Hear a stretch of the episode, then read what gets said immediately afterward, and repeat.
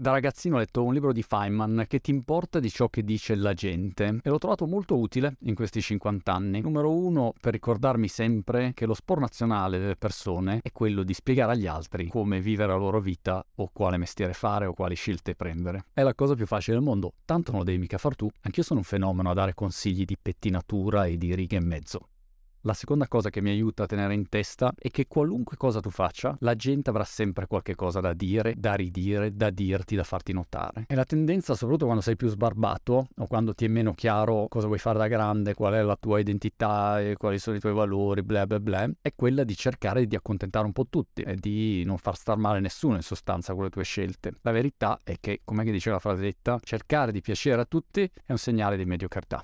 Ecco, quella roba lì. Terza cosa è che anche quando ti fanno notare una cosa giusta o vera, non è detto che sia giusta o vera per te. Ti posso consigliare di giocare a ping pong, che è uno sport meraviglioso, fantastico, a me ha svoltato la vita, lo trovo fondamentale. Tu lo provi magari 23 secondi e ti viene l'orticaria. Anche le indicazioni migliori, i suggerimenti migliori, le critiche migliori, che sembrano giustissime, sono giuste per qualcun altro, ma non per te. Quarta cosa, sempre tenere a mente il pericoloso aura effect cosiddetto, quella parolaccia lì che significa che hai delle persone alle quali riconosci un ruolo che possono magari essere i tuoi genitori, tuo marito, tua moglie, i tuoi amici, una persona che stimi, che quando parlano e ti dicono qualcosa in un qualche modo assumi che sia corretta, che sia vera, perché per associazione semplicemente. E invece siamo tutti dannatamente imperfetti, come genitori, come figli, come tutto. L'altro giorno c'era mio figlio più piccolo, 8 anni, che voleva fare la human flag, sai quando ti metti su un palo e cerchi di metterti in orizzontale. E io ho cominciato a dirgli tutti i possibili motivi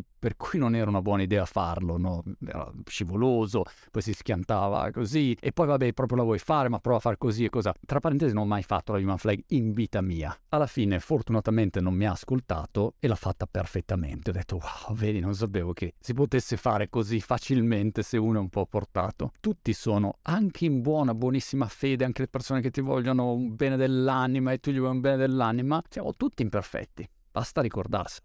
Quinta cosa, gli esperti. Gli esperti da un lato sono fondamentali, perché se tu vuoi sistemarti i denti e vieni da me, io ti cavo via un buco in mezzo alla bocca. Te invece vai da un dentista bravo, questo ti risolve immediatamente la situazione. Il tetto, abbiamo dovuto sistemare il tetto di casa, sono arrivati due tizi fenomenali che l'hanno sistemato in 448. Quando trovi l'esperto giusto è fondamentale, però quando un esperto ti dà un consiglio, un suggerimento, è importante ricordarsi quello che diceva in un'intervista con Lex Friedman, l'ex amministratrice delegata di IBM, Ginni Rometti, che giustamente faceva notare che esiste il cosiddetto paradosso degli esperti. Quando loro volevano assumere persone nuove, creative, innovative, nel momento in cui tu prendi un esperto che da 20 anni fa quel mestiere lì, da un lato è un assoluto fenomeno, è un padrone della materia di quel tipo di settore. Il problema però è che quando vuoi fare qualche cosa di diverso, di nuovo, tu che sei l'esperto in quello hai senz'altro una visione molto più chiusa dell'universo, ed è il motivo per cui hai bisogno di persone assolutamente fuori da quel settore, motivo per cui i vari Airbnb e tutte queste startup nascono da gente che non sapeva niente di turismo, di hospitality, di tutte queste menate qua. Se tu vuoi fare qualche cosa di nuovo, vuoi fare delle scelte diverse rispetto a quelle che sono le scelte tradizionali, avere il consiglio dell'esperto non è che ti aiuti più di tanto. Va sempre preso cum grano salis.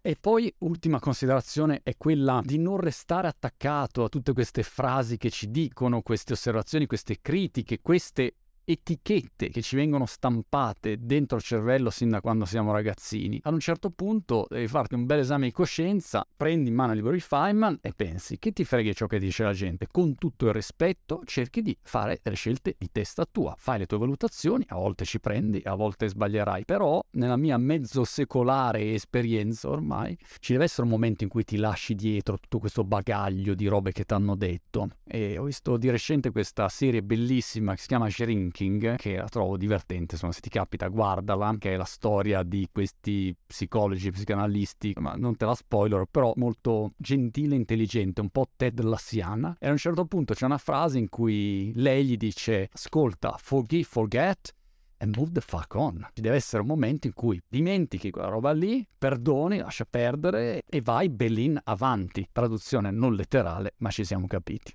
Citazione finale, ho qui un Marco Aurelio, o chi per lui, chi poi le abbia dette queste frasi, ma nessuno lo sa, ma facciamo finta che l'abbia detta lui. Tutto quello che sentiamo è un'opinione, non un fatto. Tutto quello che vediamo è una prospettiva, non la verità. Che ti importa è quello che dice la gente.